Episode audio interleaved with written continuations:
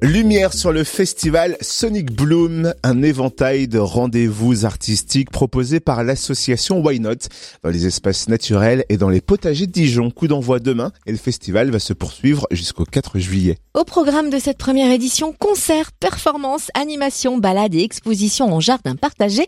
Bien sûr, dans le respect des mesures sanitaires. On découvre les temps forts avec Juliette Tixier, chargée de communication de l'association Why Not. Bonjour. Bonjour. Pourquoi avoir baptisé ce rendez-vous Sonic Bloom? Alors, en fait, euh, comme on a voulu faire une programmation en jardin partagé, aussi pour tout ce que ça apporte comme type de, de valeur, en fait, de, créer des jardins partagés, des échanges avec les gens. Nous, on, on a beaucoup de proximité entre les musiques qu'on programme et euh, les méthodes en fait qu'utilisent les jardins partagés, en tout cas en partage d'expérience, en discussion, en convivialité. On a voulu un petit peu avoir quelque chose qui résonne avec la question du jardin. Et en fait, Sonic Bloom, c'est euh, une technique de jardinage. Alors, on y croit, on n'y croit pas, mais euh, une technique de jardinage un peu expérimentale qui consiste à faire écouter une, un son en fait à des plantes, un son monofréquence, donc tout le temps la même note, pendant des heures et des heures, tous les jours, pour les faire pousser plus vite. Donc on a trouvé ça assez drôle et assez joli et puis c'était assez euh, c'est une floraison explosive euh, assez euh, assez tentante. C'est donc la première édition et le programme est vraiment riche et varié. Peut-on l'effleurer en s'attardant sur quelques-unes des propositions?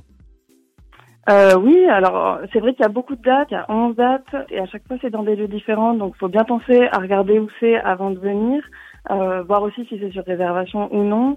S'il fallait euh, dégager quelques dates, euh, moi j'aurais envie d'insister sur peut-être la soirée du 19 juin au Bourroche, qui est une soirée un peu expérimentale avec des concerts, des jeux de pistes sonores, avec des petits des petits capteurs de lumière. En fait, on va chercher à la lampe de poche, à la nuit tombée, des petits des petits objets qui, qui, réagissent à la lumière en sonnant, en faisant des sons en fait.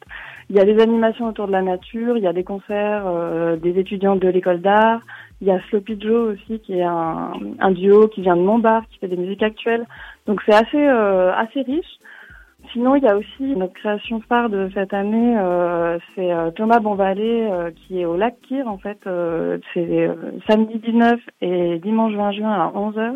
Ils se promènent dans l'eau avec des petites enceintes amplifiées qui sont sur des radeaux. Il joue de la guitare et en fait, il joue avec les proximités et l'éloignement des enceintes par rapport à, à, sa guitare. Et du coup, quand on est sur le sur la berge, on entend comme ça des, des jeux de distance et c'est assez beau à voir.